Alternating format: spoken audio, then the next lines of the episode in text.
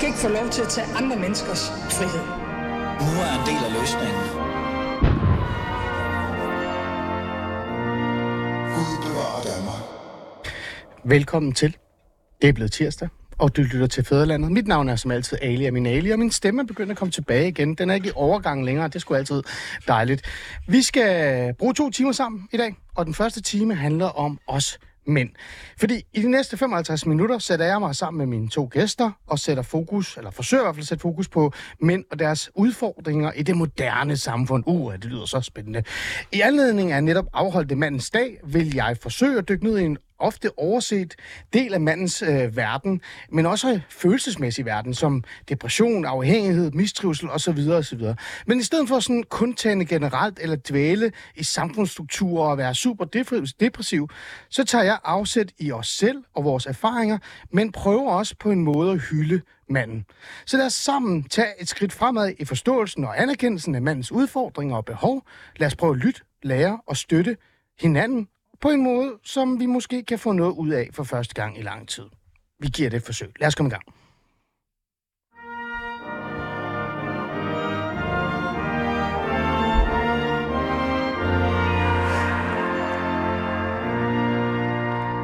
Og selvfølgelig, for at kunne gøre det ordentligt, så skal jeg selvfølgelig tale med andre mennesker end mig selv, selvom jeg virkelig gerne vil allerhelst. Det, det er sådan en regel, ham Prola der har lavet. Velkommen til, Dan Raklin.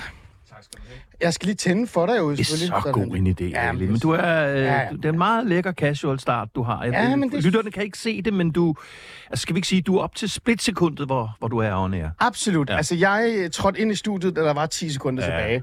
Og så tænker jeg, nå, nu skal jeg jo være her, ikke? Øh, Dan Raklin, du er DJ. Ja. Elsker du DJ? Det kan man aldrig nogensinde. Nej. Du er radiovært. Mm. Og så er du også mand, så vidt jeg kan huske. Altså, Ja, i ja. den her tid. Sidst jeg tjekkede for en Øh, halv time siden. Du har ikke fået nogle nye pronomer eller et eller andet, jeg skal forholde mig til, vel? Nej, det har jeg ikke. Jeg er en øh, god gammeldags mand, og jeg er jo, som du også godt ved, og som jeg jo har kæmpe krise over, jo om tre, tre måneder, 60 år, ikke? Så Jamen, det kommer vi ind på. ja, Det, og jeg skal, øh, ja. jeg skal lige finde ud af, om det, det er fordi, jeg skal finde ud af, hvor du egentlig ligger henne Ja. i stadiet så, for jeg har delt samtalen op i tre. Det kommer jeg ind på Okay, bagefter. okay. Manu Soren, velkommen til. Tak skal du have. Du har jo været med i programmet før, nu har jeg endelig fået dig i studiet. Du ja. Ja. er forfatter, og så er du også radiovært, eller ikke? Du er podcastvært, ja. Ja. er det ikke? Er det ikke Ja, rigtigt? ja, ja, Øhm, øh, et, en podcast, som jeg synes er vigtigt at tale om lige hurtigt kort her, om ADHD. Ja. Kan du lige sætte lidt kort ord på det? Øh, jamen altså, det er en podcast om uh, ADHD, og hvor jeg har en masse gæster inde, og psykiater og alt muligt andet for ligesom at sætte fokus på det. Og øh, det skulle gå lidt amok øh, til min store overraskelse. Um, Det er populært. helt vildt, altså. Ja. Ja. Og, så det, øh, det er fedt, og det fortsætter med. Øh, jeg kan godt lide det. Mm. Jeg synes nemlig, det er et vigtigt emne, og det er derfor, jeg synes, der skal være plads til, at vi lige laver lidt reklame her på 24 selvom det ikke har noget med os at gøre. Men udover det, så har du jo også været politiker, du er tidligere minister også, og for mm. den sags skyld ligestillingsminister. Ja, det er sandt. Manu, så du er mand, og så har du også været ligestillingsmi- ligestillingsminister. Det skal vi lige også lige tale lidt om, for jeg kan huske, dengang, da du blev det, der var du nærmest ramaskrig, ikke? Det er en mand, der er ligestillingsminister. Kan du huske det? Ej, jeg synes, der var mere rammeskrig over, der kom en brun kirkeminister. Er sag. Øh, så Okay, de- det er en anden samtale, Manu. De glemte lidt det der. Åh oh, gud, det er også rigtigt. Ja, det var en, det var en debat i sig selv. Ja, også. Men lad os lige bare lige, lad, lad nu være med ødelægge min, min lille manuskoncept her, som jeg aldrig bruger manus i virkeligheden. Øh, der var jo lidt, der var ja. sådan en sjov ballade over det, ikke? Jo, det var nu der. skal du være en mand. Uh. Ja, ja, og, og- og kan man det? Og jeg kan huske, det værste, det var sådan set, at øh, jeg, øh, vi havde støttet sådan et ligestillingsarrangement i Sverige, øh, hvor der havde været nogle, sådan, øh, øh, nogle øh, ret sådan hardcore grupper, Mm. Øh, i det, øh, omkring det der arrangement der, og det var sådan noget med, altså, der, der skulle falde mig mænd øh, ind til det arrangement, og så videre, og så videre, ikke? Altså, det var sådan, Nå, jamen, det var, det var helt vildt, ikke? Så der var, altså, jeg oplevede nogle ret hardcore øh, fraktioner mm. øh, omkring ligestilling, og så især det problem, at der var en mand øh, på den post. Men omvendt, så var det sådan, at når jeg så var ude i sådan, øh, den store verden og i FN og sådan noget, så var det sgu sådan set meget fedt. Især de øh, afrikanske lande, de var sådan, åh oh, fuck, de skulle se den der brune ligestillingsminister, der var en mand. Hvad, sagde de til dig, da de så, var det sådan, Ja, men det var alt muligt. Altså, det var jo, altså, jeg kan huske, der, var, der kom sådan den der finske ligestillingsminister hen til mig, Ja. og så var det kulturminister.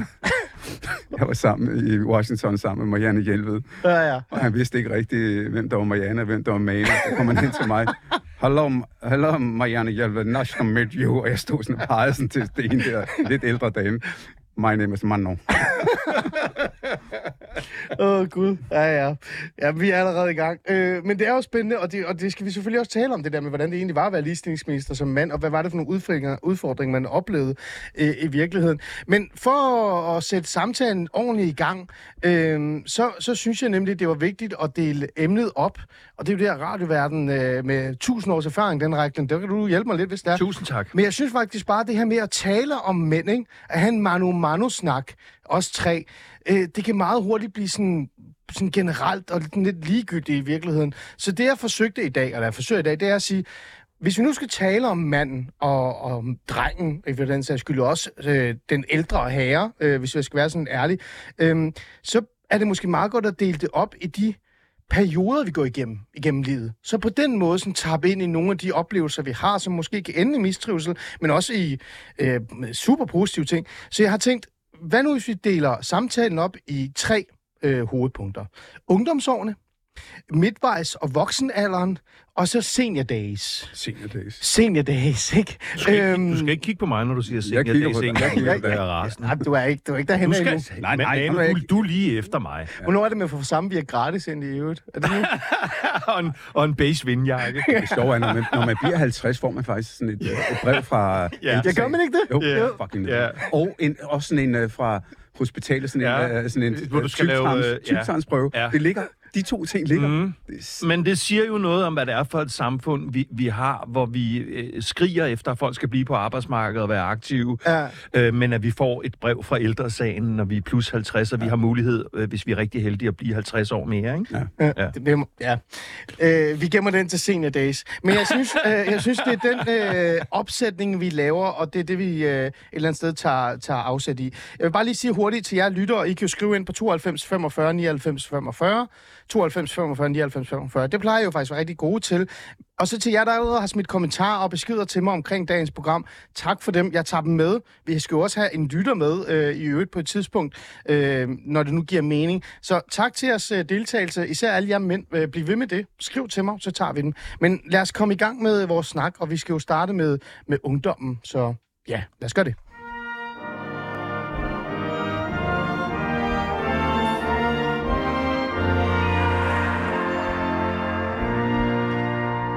Havde faktisk en sang, jeg gerne ville starte programmet med, men jeg, jeg følte lidt, at det ville give mening at vente med den til midtvejs af fædrerollen, så det må jeg lige gemme øh, til senere. Men lad os så tage fat i ungdommen. Åh ja, det her det er et kæmpe spørgsmål. Øh, mig og Manu Saren kan jo lige skal bare gå ud af studiet lige om lidt, når jeg spørger det. Eller stiller det, hedder det. Men Dan Raklin, hvordan var det egentlig at være en ung Dan Raklin? Altså sådan, kom tingene bare nemt for sig selv, det der med at være teenager og et eller andet sted vågne op og finde ud af, at man har en penis, og nu kører det bare foran en. Altså, til det vil jeg sige, ikke nødvendigvis så nemt, som man kunne have håbet på. Altså, i første omgang er jeg jo skilsmissebarn. Min mor og far blev skilt, da jeg var 8 år. Der var en kæmpe masse turbulens i årene efter, hvor de desperat prøvede at være sammen igen, og det gik af helvede til. Så der var en del øh, roderi. Øhm, og det er først for nogle år siden, jeg fandt ud af, at den der musikting, som allerede var startet dengang, blev Mm. brugt som sådan en boble. Ja. Øhm, fordi når jeg havde fået et nyt album med Susi Quattro, så kunne jeg sætte mig ind på mit værelse og sk- skrue højt op og boble mig ind i forhold til, hvad der foregik uden for det værelse der. Øh, og det var jo så ligesom den lidenskab, som jo øh, blev et alt eller intet for mig i den forstand, at der aldrig blev en plan B med, at jeg skal være brandmand eller advokat, eller jeg skal... Jeg, jeg vidste godt, at jeg skulle være noget med musik, men da jeg ikke havde noget talent inden for at spille og synge, så blev det til musikformidling. Ja. Og da jeg så starter øh, i 1. G øh, på Birkerød Statsskole i 1979, så, jamen, så bliver jeg jo DJ til, til gymnasiefesterne, og der bliver det jo så en anelse nemmere at få kontakt til, øh, til det, der var min anden store hobby. Hvad var din anden store hobby? Ja, det var jo piger. Ah, okay. Øhm, og jeg havde ikke været nogen sådan øh, scorefrans op til da, Nej. men, men, men, men det der med at stå bag mixerpulten med en discokugle, der lyste og spille Boney M med Daddy Cool, det kunne ikke lade andet, Det kunne- ikke? det kunne ja. ja. Så det var, jo, det var jo et drivmiddel og et redskab til at, at, at slå hul på, øh, på, på hobby nummer to, nemlig, mm. Nemlig piger. Men nej, altså det var ikke sådan, jeg var ikke sådan specielt øh, nemt scorende, eller Jeg brugte meget humor, og jeg blev, jeg blev smidt ud af en folkeskoleklasse, og jeg blev uvenner med min biologi og, øhm, og øh, hvad hedder den naturhistorielærer første dag i gymnasiet, fordi jeg, jeg havde sådan noget med, at jeg skulle spille smart. Det ved jeg godt, det er svært at forestille sig Ja, nu om stunder, ikke? Ja, ja, ja. Øh, men, men du ved, en smart bemærkning til Ja. en lærer, så skal du betale af på det de næste tre år. Og det vil jeg bare sige til folk derude, der skal i en eller anden form for uddannelsesforløb. Lad være med det. Det er først et manderåd, du, du der. Men, men altså, bare lige kort her. Så det, du siger, det var, sådan, det var ikke verdens øh, nemmeste, hvad kan vi sige, øh, ungdom, eller sådan, øh, det med at være barn og komme ind i den der teenageårene og så videre, og så videre. Men der var stadig noget, man kunne tage afsæt i. Det var øh, en hobby, noget, der samlede dig i virkeligheden. Øh, og så det her, øh, her til, til det andet køn. Var det det, var det, det der optog mest øh, ungdommen? Så kom, der, så kom der lækkert mærketøj på, da DJ-karrieren begyndte at kaste nogle penge af sig. Men, øhm, men ja, altså, øh, ja, det er jo ikke engang en hobby, vel? Det, Nej, nej, det er en passion, det er, det er blevet en livsgerning, det der med hensyn til, til musikken. Men nej, øh, jeg tænker ikke på ungdommen og barndommen som sådan øh, dansende rundt ude på en eng i, i løse hvide gevanter og alt bare. Altså, men jeg er også typen, så skal jeg nok slutte herefter, Ja. men jeg er også typen, jeg ser ikke tilbage. Jeg, jeg elsker, at der er sket alle mulige fede ting i mit liv. Mm. Og jeg tror faktisk, Manu har det på samme måde. Altså i forhold til, at han synes, det er sjovt at fortælle, om han har været en brun kirkeminister, for eksempel. Men jeg tror, vi er ens i den forstand, at det er ikke noget, man sådan læner sig op af på den måde, fordi der er så meget, der skal prøves. Øh, Vi er så nysgerrige. Mm. Der er meget, der skal udfordres endnu, ikke? Jo, Manu, øh, samme spørgsmål til dig. Det der med at være ung øh, kan jo være svært, øh, men det kan også være nemt. Hvordan var din ungdom? Ja, men altså, det var sådan både og. Altså, jeg har altid haft sådan en øh, evne til at sådan dissociere på en eller anden måde, sådan, og, øh, og, og, og sådan op i sindet også. Så jeg, havde, jeg var jo i det der sådan, dilemma mellem at, at være i sådan en indvandrerkontekst, ikke? selvom altså, der er Ja. mange, der ikke øh, ser det sådan, men sådan var det jo. Det var jo et indisk hjem, hvor der var nogle forventninger til mig, ikke? Øh, men så gjorde sindssygt meget oprør, ikke? Altså kravlede ud af vinduet om natten og hen til min kæreste, og, og, og levede sgu et eller andet sted et meget øh, nemt øh, liv. Øh, altså, nu tænker jeg på de der teenageår, ikke? Altså sådan 14, 15, 16, 17, 18, 19 år. Det er det, vi... Altså, ikke? Ja, ja det er det. Øhm, øh, og, øh, og nød det også, altså dyrke sport og gik på gymnasiet og, og havde samme hobby som Dan også, ikke? Altså, mm. øh, helt klart, og det, det kom nemt, øh, det må jeg indrømme. Det har ikke altid været nemt, mm. øh, det med pigerne der, men det, det er jo, altså, det, det er jo lidt vildt at tænke på nogle gange, hvor stort et omdrejningspunkt det var. Ja. Altså, det var helt vildt. Det var, mm. vi, vi tænkte mm. kraftigt ikke på andet. Og, Nå, altså piger. Ja, Ja. Og, og du ved, inden man har fik taget sin mødom, det eneste, man tænkte på, det var, kom, kom Altså, det var sådan, Hvem bliver det? Ja, og, og du ved, at man kræfter som sådan en små, latterlige, liderlige hundevalpe, ikke? der bare sådan øh, rettet frem efter penis, ikke? Og, så, Ja. ja. og jeg husker bare den tid som, at det, det var det. Mm. Ikke? Altså, og så kom der jo alle mulige udfordringer senere hen, men, Mm. men, men det, de der ungdomsår var jo meget sådan, øh, altså, Ja. det handlede jo meget om det, ikke? Øhm, øh, de her ungdomsår, der er jo ting, der spiller ind. Altså, jeg kan da også huske, øh, nu er det jo et program, hvor jeg selv deltager, så det er jo ikke, står jo ikke bare som journalist og ser dum ud. Øh, jeg, kan jo, jeg spillede fodbold virkelig meget. Altså, jeg var Ja. 13 år, øh, da jeg kom til at stille mig på en fodboldbane, fordi de manglede en målmand. Øh, jeg tror, jeg var 12 år. Og så, øh, jeg havde briller, sådan virkelig store briller. Øh, og jeg var bange for at spille fodbold, fordi at hvis mine briller gik i stykker, så ville min far nærmest slå mig ihjel. Altså, det var sådan en følelse af, det ville han jo. Jeg ville bare være sur på mig. Skide, hvad man du ikke kunne se noget. Ja, det var lige meget, ikke? Så jeg var sådan en krøllet, meget nørdet, introvert dreng, som ingen talte med. Jeg var bare mig selv, jeg var bare Ali, og, sådan, og, og jeg voksede op i en, en by, hvor, hvor jeg var den eneste minoritetsetnisk dreng overhovedet. Alle andre var danskere, ikke? Helvede. Øh, I Nordsjælland, tæt på Hornbæk. Øhm, men så stillede jeg mig op i det der mål, og før det anede jeg ikke, hvad piger var. Jeg tænkte ikke engang på det. Så fik jeg bolden i hovedet, mine briller gik i stykker, og jeg tænkte, nu er det lige meget. Nu kan det skal bare spille, ikke? Det er for sent. Han slår mig alligevel, når jeg kommer hjem, altså noget, tænkte jeg. Så fandt jeg ud af, at jeg var rigtig, rigtig god til fodbold. Lige pludselig, ud af det blå. Og da jeg fandt ud af, at jeg var god til fodbold, så fandt jeg ud af, at piger kunne virkelig godt lide, at man var god til Ja, det- fodbold. det er jo- Og så kom det der, og jeg kan også huske min liv, livskraft, eller min, min, det der drive, drive, jeg havde, det var jo bare piger. Det var det der andet køn, ja. så jeg kan godt øh, genkende det. Men jeg bliver også lidt nysgerrig, øh, Manu, for det skal vi også tale om, øh, når vi kommer længere ind. Du sagde det her med at være minoritetsetnisk i virkeligheden også, altså at være ung i en indisk hjem på Nørrebro. Tror du, der var nogle andre dynamikker, der var i spil der, end for eksempel hos Dan?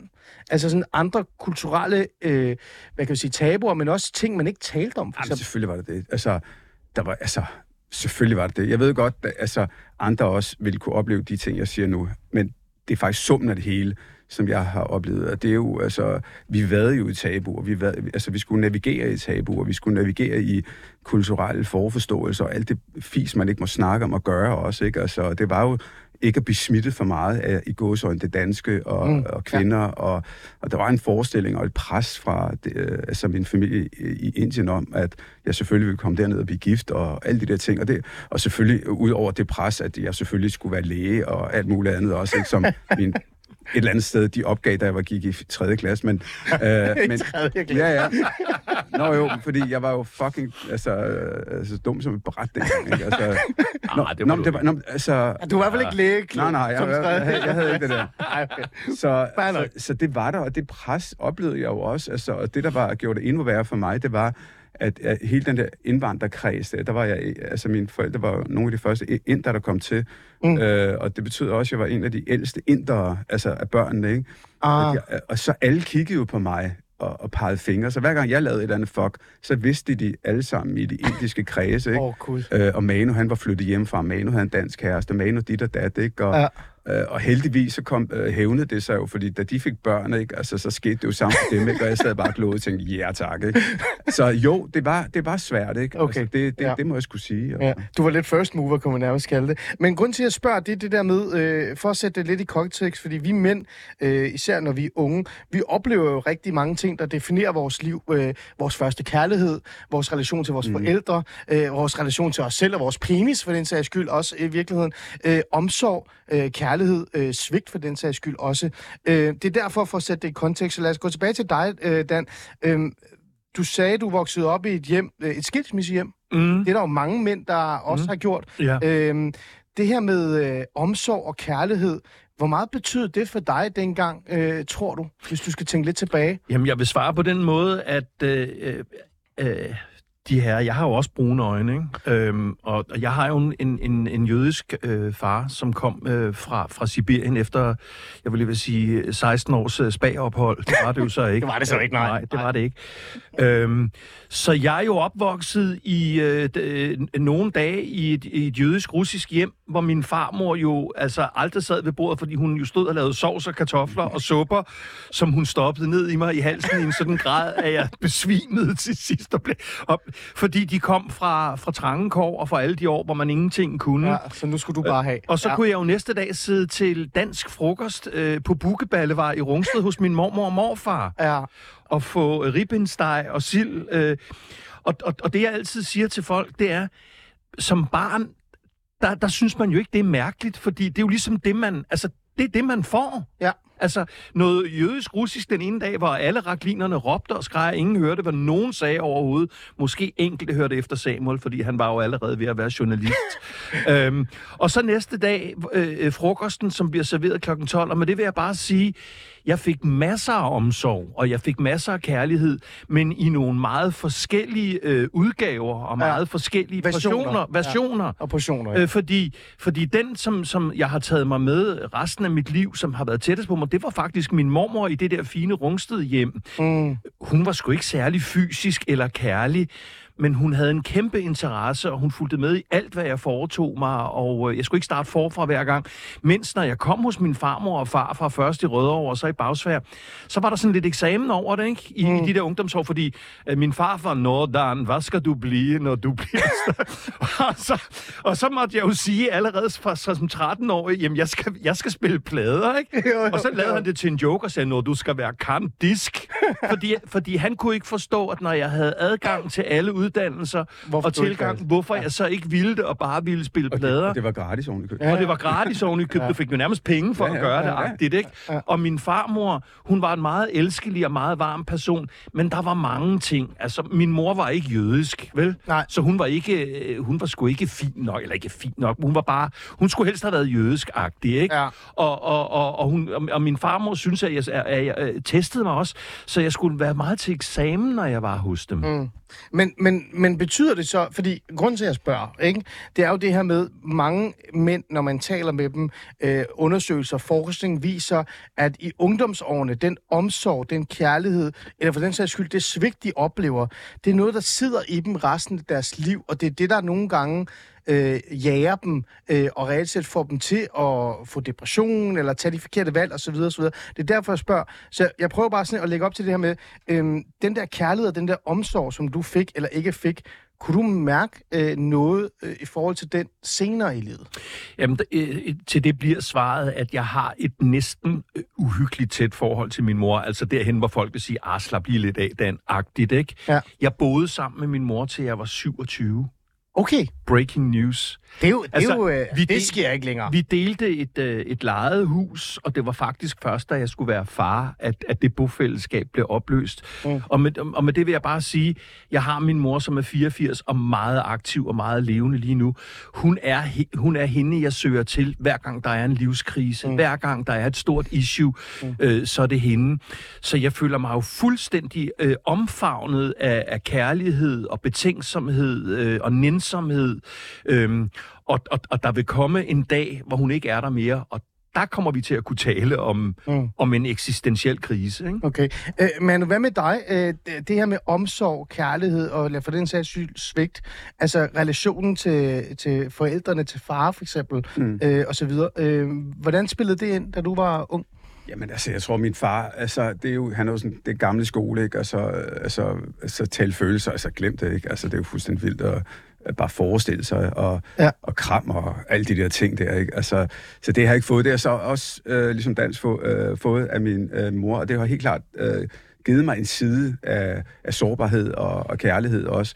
Og den anden side har jo selvfølgelig også, altså som du også siger, det har jo også øh, påvirket mig, øh, forstået på den måde, at der er nogle ting, der selvfølgelig øh, altså kommer med. Altså jeg kan huske en gang, jeg fik tæsk, altså nede på gaden, der var lille, og så kom jeg hjem tuden, ikke? og så sagde min far, at jeg aldrig skulle komme øh, grædende nogensinde, øh, jeg skulle altså slå igen. Ikke? Og det er jo, jo klart, ja. det, det sætter sig jo, at øh, så jeg har jo sindssygt svært ved at nå derud og, og klare sådan set alting selv. Mm. Det er jo det, jeg har, jeg har jo ikke det, den øh, livline, som Dan har øh, til sin mor, øh, det der med at kunne række ud efter nogen. Så mit liv har jo været sådan, at jeg klarer ting selv. Altså, Mm. mm. jeg, jeg deler ikke min følelsesmæssige bla bla med, med andre. Og at det har jo været, øh, et, altså for at sige, hvad er konsekvensen, det har jo været for, øh, en udfordring i mine forhold også, ikke? at jeg skal tage mig sammen til at ligesom involvere, delagtiggøre Mm. mm. øh, min kærester i, i, i de Ja. ting, jeg går øh, og ja, døjer med også. Og det bliver oftest, når jeg har løst den, at jeg involverer dem i det. Ikke? Øh, det her med forskning, synes jeg er interessant. Jeg har læst rigtig meget op på det her de senere par år, i forhold til, hvad der egentlig der sker. Det gør også dengang, jeg var socialrådgiver, men meget peger over på, at den omsorg og den omgang kærlighed, øh, eller i hvert fald mængden af det, det, får, det er ikke den samme mængde øh, mænd og drenge får, som kvinder og piger får, når de er yngre. Og det er noget, der sætter sig i især mænd, når de bliver ældre, så de reelt set bliver sådan nogle maskiner, der, der siger det samme som dig, Manu. Vi klarer den selv, mm. for vi er ikke vant til at få et kram, øh, få øh, en god samtale, en dyb samtale, eller reelt set fortælle om vores oplevelser og følelser. Øh, jeg kan huske, der var, lavet, der var lavet sådan en undersøgelse, det er så en amerikansk undersøgelse, men lige meget omkring øh, i forhold til mænd, og hvornår de for eksempel har fået at vide, at de elskede. Hvornår fik du første gang at vide, at du var reelt set elsket? Der er en stor procentdel af amerikanske mænd, der aldrig i deres liv har fået det at vide, jeg elsker dig, for eksempel, af deres forældre. Øh, og måske endda ikke engang for deres livspartnere. Øhm, den, der, øhm, den der første kærlighed, eller betydelsen af kærlighed, det kan være en kæreste, det kan være forældrene, der giver det her. Øh, meget kort her, eller ikke behøver ikke være kort her til sidst, før vi går videre. Tror du, den sætter noget, øh, vi tager bare Dan, Dan mm. øh, sætter noget i os mænd? Altså, der, der, der, der er et eller andet sted på en eller anden måde begrænser os senere hen i vores liv, øh, fordi vi som unge ikke oplever måske endda selv sproget også. Jamen helt sikkert. Altså mine jævnaldrende øh, øh, mandevenner øh, er for mange. Manges vedkommende skal jeg passe på, hvad jeg siger, hvis de lytter med, men der er masser af knude mænd, ikke? Ja. Som, som næsten 60-årige er bikser med nogle sådan helt basale ting. Netop det der, som du siger, at få følelserne ud, hvad enten de er positive eller negative. Men igen må jeg bare læne mig op af min mor, som kom fra et, øh, et, et forholdsvis køligt, fint rungsted hjem, Ja. og ikke havde mærket kærlig, kærlighed, hverken fysisk eller verbalt. Men hun var så insisterende på at bryde arven allerede dengang, og det gjorde hun. Det lykkedes hun med over for os tre børn. Så jeg har aldrig været i tvivl om, at jeg var elsket. Jo, jo, men, men, men prøv at høre, Dan. Ja. Ja. Nu har vi sådan en cirkel, vi, Ja. ja. vi øh, begår os i begge to. Ikke? Mm. Sidste gang vi var sammen, ikke? Ja. Øh, jeg kan afsløre, at det handler om fodbold også, blandt Ja. andet. Og mad og, og øl. Tak fordi jeg ikke er med i den cirkel. Ja. Men, Fornøjelse. Jamen, du er Forestil, GF'er, ikke? men forestil dig lige der, ikke? Altså, der, var, der er jo ikke plads til at snakke om... Øh, Synes du ikke det? nej, det synes, øh, jo, der, men ved du, der er ingen, der gør det jo. Det er der altså Ja, og, og det var oven i købet din skide øh, dejlige, smukke, følsomme kunstnerven øh, Marco Evaristi, der var der. Ja, ja, ja. ja, ja. Og, og, og så vores fælles ven Bøllemis. Det er jeg bare ikke enig med dig i, det Manu. sker jo ikke. Og, og forrige gang, da vi var ude på altanen også, Ja, og, ja. der, der skete det heller Nej, ikke. nej, der, Altså, er- der er der sådan nej. lidt målen pikke, men det er over Nå, den nej, seance nej, nej, der. det er bare for at, at give dig ret i Ja, det der med ja. knudemændene, ikke? Ja. Altså, det Ja. er, at der skal en aktiv indsats til det, ikke? Fordi at øh, vores generation af mænd, øh, der er også hende der, øh, Sara Skåb, der er seksolog og par, Ja, hun siger det også, Ja. at vi er ikke blevet opdraget, altså, at, altså det er jo simpelthen evident det her? Ja, præcis. gennem vores øh, barndom og alt muligt andet, til at øh, sætte ord på følelser, til at skabe et sprog for det. Ikke? Så det bliver meget deroppe, ikke? Mm. Øh, og, og, og vi har heller ikke sådan lært det øh, hele vejen øh, op gennem vores ung, ungdom også. Og husk lige, mænd i Danmark, det er altså ud over os tre, så der er altså også oppe i Nørre, Vorbe Øre og Bornholm. Ja, ja, præcis. Det er, så- altså, Men jeg synes bare, Manu, øh, og, og, og, og nu taler vi med en person, som folk ikke sådan på den måde kender, medmindre de har set to meget sjove afsnit af Klovn, nemlig med, med Bøllemis.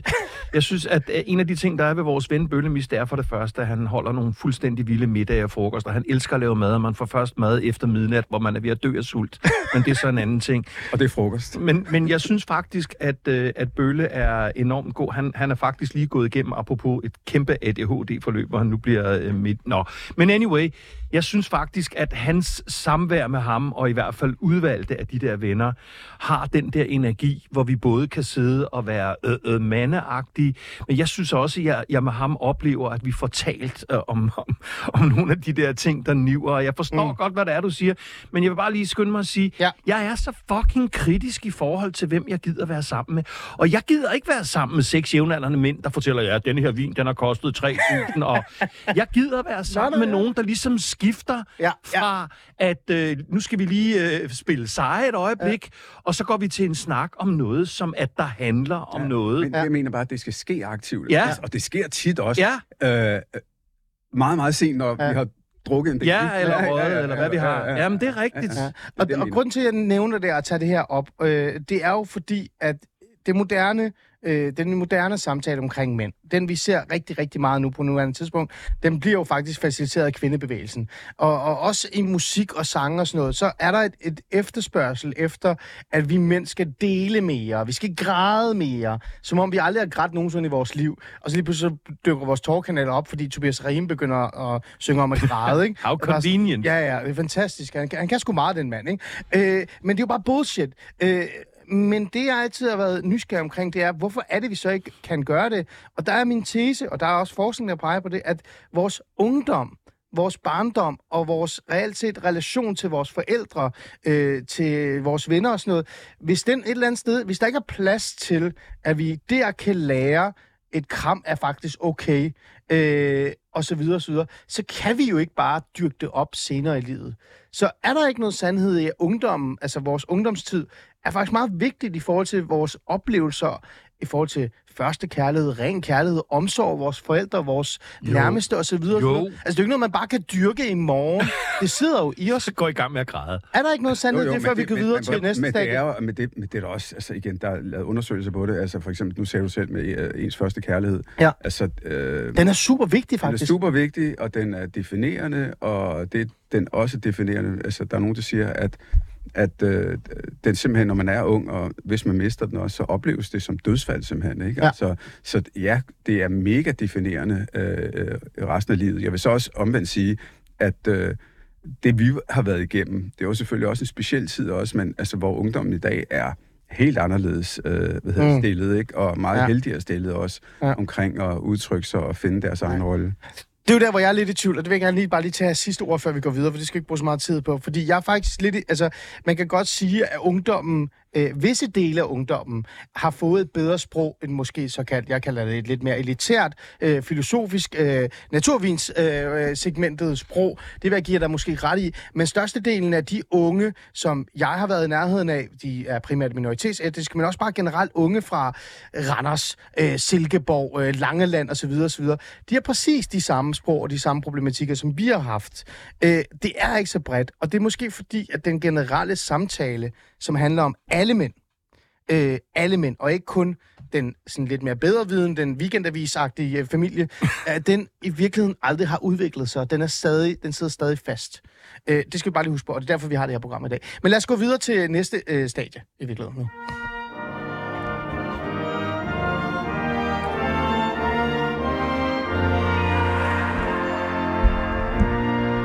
Nu må du godt, med Manu Søren, tage din øh, hørebuffer på, fordi nu forsøger jeg at spille en sang, som jeg fik øh, spillet, da jeg var yngre. Øh, jeg havde en... Øh, apropos det der med, øh, hvad det egentlig betyder for mænd. Øh, rollemodeller betyder rigtig meget for mænd. Min far var ikke særlig til stede øh, i min øh, barndom, så jeg fik øh, enten min fodboldtræner eller min holdleder, mm. eller hvad fanden det ikke var. Mm. Øh, og min holdleder, han havde en tendens til at spille John Mogensen for mig, Fedt. men jeg skulle fandme være dansk. Nu skulle jeg lære at være dansk. ikke? og en af de sange, han spillede for mig, når vi skulle tale om mænd og mænds problemer, ikke? Så det var, det var den her, og nu, nu spiller jeg den lige, og så jeg håber virkelig, den virker, fordi det, det skal den bare, for ellers er det ikke rigtig ikke så sjovt.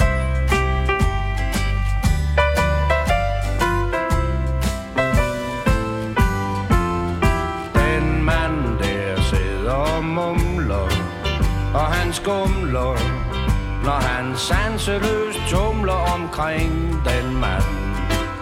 Han ligner mig en del.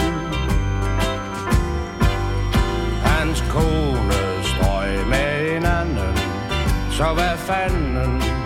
Jeg forstår godt Manden er langt fra land. Han ligner mig en del. Er der chancer for,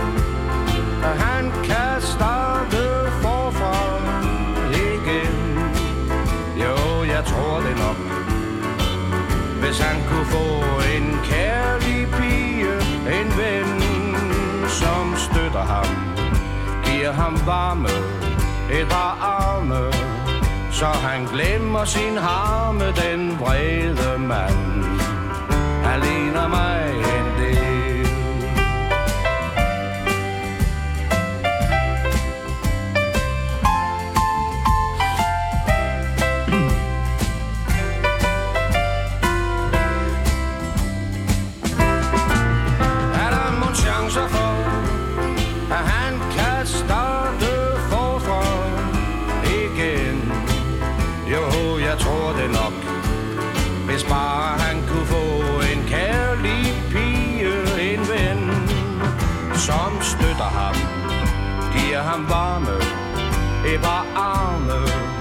så han glemmer sin harme, den vrede mand.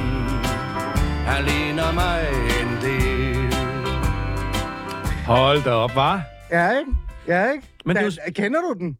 Nej, jeg kendte ikke lige denne her, men jeg Nej. kender jo sådan ellers Jo- John Mogensens karriere over en bred kamp, Ja. og jeg, der, der er bare lige et par ting, jeg lige Ja, ja, vil skynde mig at sige. Nå, nej, men han synger jo adskillige sange om, om, om den vrede, den forsmåede, Ja. den forladte, den alkoholiserede Den mand. glemte. For Men prøv lige at høre her. Han døde som 47-årig det gjorde han på en bodega af druk. af druk på en Og, bodega. og, og, og, og, og, det, og med det vil jeg bare sige, at hans øh, nærmest terapeutiske sange har jo altså haft nul effekt på, på, på hans eget liv, mm. øh, kan man sige. Altså, det, det- altså, mm. og, øh, og, det, og det er vildt at høre de der sange, fordi man føler jo, at han er, om jeg så må sige, i synk med sine følelser og med sit sjæleliv, og mm. altså sådan noget som ensomhedens skade nummer 9, hvor han sidder der isoleret og forladt. Fuldstændig, ikke? ja. Øhm, men, men, men jeg forstår godt din pointe, fordi har det overhovedet hjulpet noget som helst, altså? Ja, fordi det der er at, øh, min tese, eller min tanke omkring det her med at spille den her sang, det er jo en gammel sang, men vi er jo stadig det samme sted, med rigtig mange mænd i virkeligheden, ikke? Øh, og, og det man som, som regel siger, det er, en af de største, øh, altså den, den sværeste periode i mandens liv, faktuelt i hvert fald, det er midtvejs øh, perioden. Øh, Jeg får lyst til at spørge Manu Soren, hvad midtvejsperioden i virkeligheden er. Du har næsten skrevet en bog om det. Men, men det der med, at man går igennem ungdommen, og så kommer man op, man bliver ældre, man har eventuelt måske haft en kæreste i lang tid, eller man har været gift og bliver skilt. Den her midtvejsperiode, nu mister jeg min stemme. Ja, det er godt. Øh, hvad betyder den egentlig for det der med at blive voksen, men også at blive mand, Manu? Jamen altså, jeg, ved- jeg ved ikke, om, altså, om du blander nogle ting sammen, fordi... Jamen, det er derfor, du skal hjælpe mig, Ja, ja, fordi at du, øh, du springer faktisk en, øh, en meget, meget væsentlig periode over, inden du kommer til den, det, det man også kalder for middle age. Ja. Det er jo den der periode fra sådan 29 Mm. og måske op til slut 30'erne, altså hvor man stifter familie Ja. og øh, karriere og alle de der ting der. Og inden man kommer til det, du også beskriver også, ikke? Ja. Øh, så, så, så ved jeg ikke, altså hvis vi skal Så tage- det er det stadie, man faktisk bliver voksen. Fordi ja, mit spørgsmål var til dig også, Ja, hvordan, ja. hvornår er det egentlig, man bliver voksen men, i det men her? Der, er ja, men det, det, det, det er så et, et helt andet... Altså, det er jo svært at svare på, fordi at der er nogen, der aldrig bliver voksne, øh, og øh, der er nogen, der... Godt, han ikke kiggede herhen, Ja, hva'? ja, og jeg, gjorde, jeg skævede over mod Dan, øh, Men- som men bliver Manu- 60, Danmarks ældste teenager. Ja, Øh, han er nej, men, teenager, men prøv at høre, det, det, altså, altså, modenhed er jo, det er jo mange ting. Altså, Ja, det er det. Men, men det, det, handler om, det er jo, at der er, altså, noget af det, jeg skriver også i min bog, det er jo det der med, at øh, at vi ikke har ritualer fra det ene til det andet, og, og, og der er nogle mænd, der ligesom øh, hvad hedder det, holder fast i den der umodenhed, mm. der holder fast i ungdommeligheden, altså hele vejen op. Og det kan der være nogle gode ting omkring, fordi det handler også om at hylde livet, hylde alle de ting, man kan, det synes jeg sådan set er fedt. Men der er også nogen, der hvad hedder det, går den anden vej, mm. der øh, altså, så at sige, altså, panikker og, hold, og holder fast i deres umodenhed mm. øh, med unge kvinder og motorcykler og alt muligt andet. Og det kunne også være mig øh, på et tidspunkt, men, øh, men øh, hvad hedder det?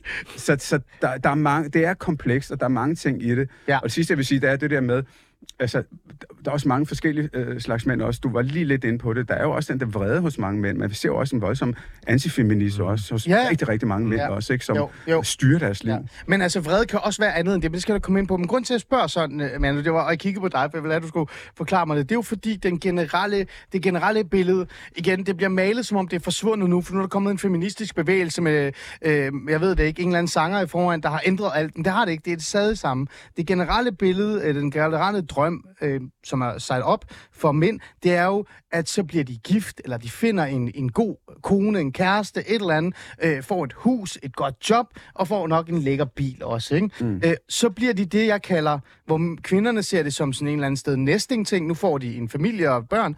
Så bliver manden en forsørger. Men det er også der, byrden og ansvaret dukker op. Og så siger man, der er du en rigtig mand. Ikke? Det er den periode, det er den, jeg, jeg fisker efter. Dan, har du nogensinde haft den? Nej, lyst til det? ikke Ja. rigtigt. Men kan du genkende, det er det billede, der bliver Ja, men det lavet, kan men og det er det kan- den, den byrde, rigtig mange mænd falder ned under. Men det kan Det er sådan lidt, nu skal jeg være forsørger. jamen, det kan jeg godt, men, men altså, jeg har, næste år har jeg sølvbryllup med Charlotte, som jo er Danmarks mest tålmodige kvinde. Og Mest så, tålmodig kvinde. og så kommer jeg vist ikke mere ind på det. Nej. Øh, men, men, men, men jeg ser på vores ægteskab som et teamwork, og jeg ser også sådan på det, at i nogle perioder af det lange forhold, vi har haft, der har hun tjent meget mere, end jeg har gjort. Og det har fandme ikke gjort mig til en mindre mand. Altså, det har ikke, det er i hvert fald ikke gået ud over min sexlyst, skulle jeg hilse at sige. øh, og, og, og, og, det er bare for at sige, altså, så er der perioder, hvor jeg ligesom har været det der, du, du, du, du sigter efter Forsørgeren, forsørgeren. Ja. Men når man er i showbiz, og det har jeg jo været på godt og ondt i 40 år næste år, Ja. Så er der nogle år, hvor spillemanden er, øh, er ønsket, og andre, og andre gange, den hvor telefonen er stået fuldstændig stille og umoderne og Ja, ja. alt det der. Ja. Øhm, Så, så denne her gøjlertilværelse, kombineret med et, et, et ægteskab, og har fået to børn sammen med Charlotte, og så de to øh, st- store, jeg har fra tidligere forhold, Ja. øh, har gjort, at, at, at det har ikke været så let definerbart på mig, men jeg kan jo ikke lade være med, og det var sødt af Manu ikke at kigge for meget over på mig, ikke? fordi jeg står her, og jeg bliver tatoveret stadigvæk, sådan af og til, Jo, jo. Øh, i slutningen af 50'erne, ja, ja. og jeg har været igennem alle mulige fede biler, øhm, og, og insisterer jo nu på, hvor, hvor den yngste er 18 år, at nu starter der noget voksenliv for mig og min kone også. Og det voksenliv, det er faktisk til den useriøse side af Ali, ikke? Altså, det er... Hvordan? Der skal endnu flere frokoster på bordet. Endnu mere bil. Ja, der skal endnu flere smørbrødre. Der skal endnu mere fællessang på, når vi står Jo, ude på jo. Palæ Bar Ja. i weekenden. Jeg skal Ja. stadigvæk ud og, og Ja. være midtpunkt til fester. Og altså, der er intet indikation på, mm. at nu starter hverken en voksen eller for den sags skyld en halvpensionist tilværelse mm. for mit vedkommende. Så jeg, jeg, jeg ved, hvad der foregår. Jeg følger med i, hvad der foregår omkring mig. Jeg er bare ikke så meget en del af det. Nej, du er bare ikke en del af dem. Du kan genkende det alligevel. kan jeg. Men nu, den her, øh, den her generelle billede, jeg laver af manden, forsørgeren, ikke fordi han vil det, ikke fordi han kigger ned på kvinden som ikke en fælles forsørger, men den der byrde, der bliver lagt på, den er der jo rigtig mange mænd, der slås med, om de vil have den eller ej. Øh, er det egentlig de ting, der gør, at, at, at manden på en eller anden måde bliver fanget i nogle strukturer, nogle rammer og nogle krav, øh, som gør, at han så netop ikke kan øh, se svag ud, ikke kan melde sig syg, ikke kan, du ved, arbejde ekstra hårdt, og faktisk knækker øh, både krop og sind. Altså, jeg, jeg er uenig i præmissen omkring, at, øh, at det er øh, en påtaget, eller en, et, et presserende sådan, øh, for, forsørgerbyrde, man får. Mm. Så der synes jeg, at mænd har et eller andet øh, valg også. Selvom det statistisk kan man også se, at, at kvinder gifter sig sjældent nedad. Øh, Det gør de faktisk ikke. Det gør de nemlig ikke. Nej. Øh, men, men, men, men sådan er det. Øh, det pres, som mange mænd øh, oplever, det der, altså du kommer ind på til sidst øh, med at ikke at dele og med at Ja. og ikke i øvrigt at gå til lægen og alt muligt andet. Jeg tror desværre, det er sådan en, jeg tror mere, det er sådan en kulturel byrde mm. omkring at øh, ikke at vise svaghed og ikke at, at skulle, hvad hedder det, snakke følelser og alle de der ting der, øh, som gør, at øh, altså, det bliver sådan, når mænd gør det, eller øh, tager nogle fællesskaber, hvor det kan være lidt bl- blødt, så bliver det sådan lidt høhø, og man gør lidt grin med det, og, og så videre, og så videre.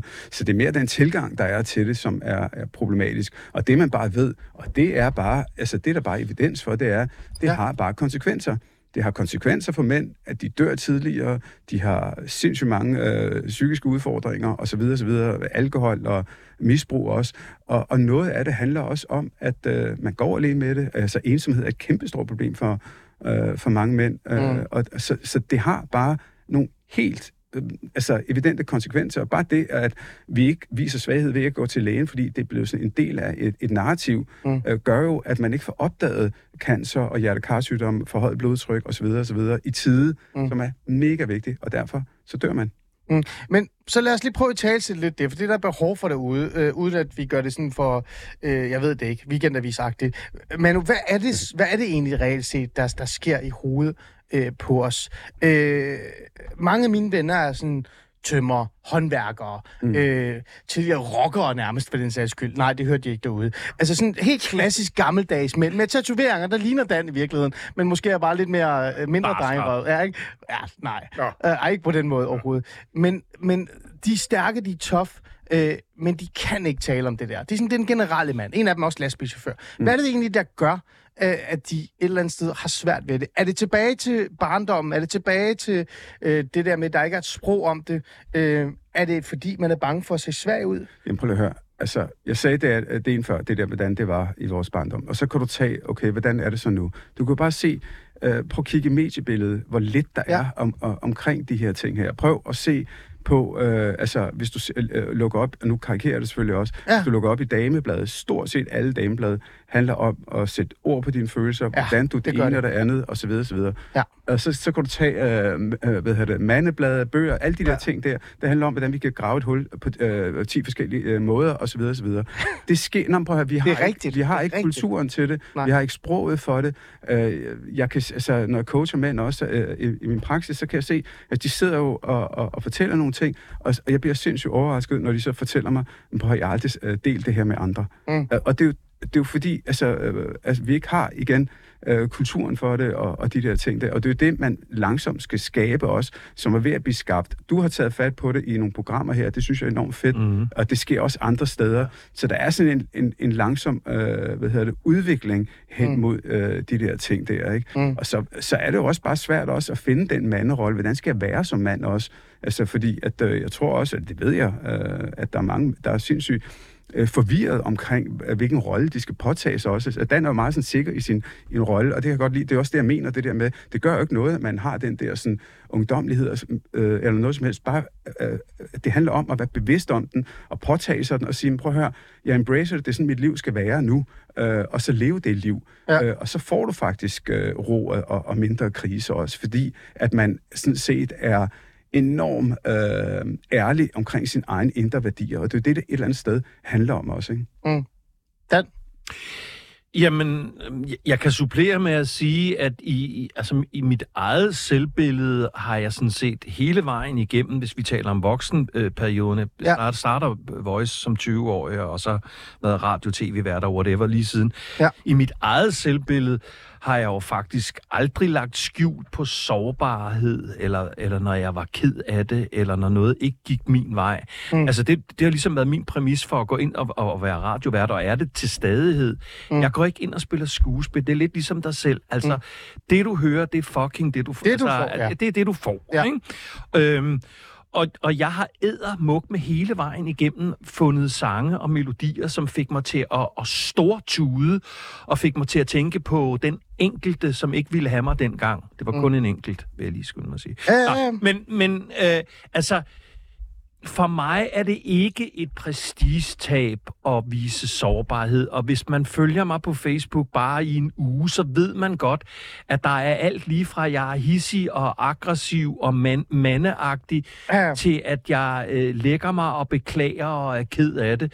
Og det, det altså, det er mandighed for mig. Mm. Altså mine mandlige forbilleder og idoler, det er også nogen, som ligesom har hele pakken og som også viser sårbarhed. De skal ikke tude hele tiden på kommando, bare fordi de hører Tobias Rahims seneste hits.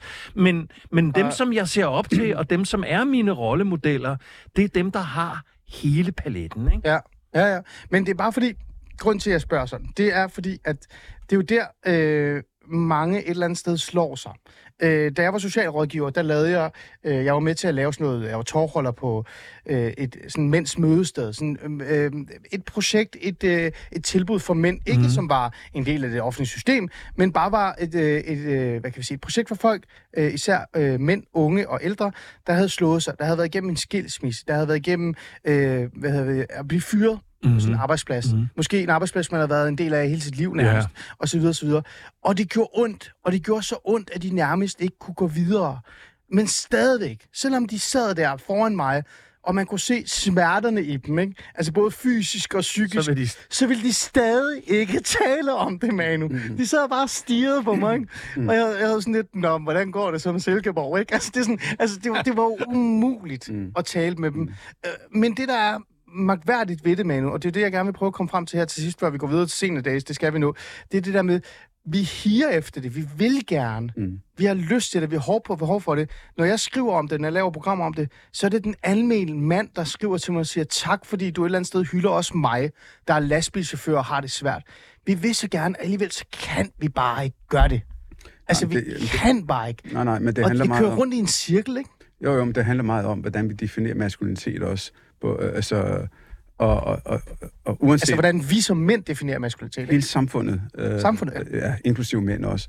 Og det er styrke. Det er, og i øvrigt også ungdomlighed, det er ja. uh, alle de der ting der, og der ikke rimer på uh, mandefællesskaber og grupper og alt muligt andet. Det, sådan er det altså. Ja, men jeg uh, og, og, og, hvad hedder det, og det sidder så dybt i os. Altså, jeg, jeg var med til også at lave sådan nogle, uh, sådan nogle retreats for et par år siden for mænd også. Det var sindssygt svært, og faktisk at rekruttere mænd. Selvom der var en lyst, så var der den der med, ej shit, altså, hvad skal vi sidde der og tude, hvad, hvad er det? Nå, men, altså, ja, ja, ja. Så, så jeg tror, det, her egentlig handler om, som du også øh, har været inde på, og vi to har talt om det tidligere, ja. det er at finde en tredje vej. Altså en vej ja. mellem øh, en, sådan, en meget, meget sådan giftig maskulinitet, altså, og så øh, Karl Marr på den anden side, hvor man... Nå, Ja, altså, ja, ja, midt imellem. Ja, eller øh, du ved, noget...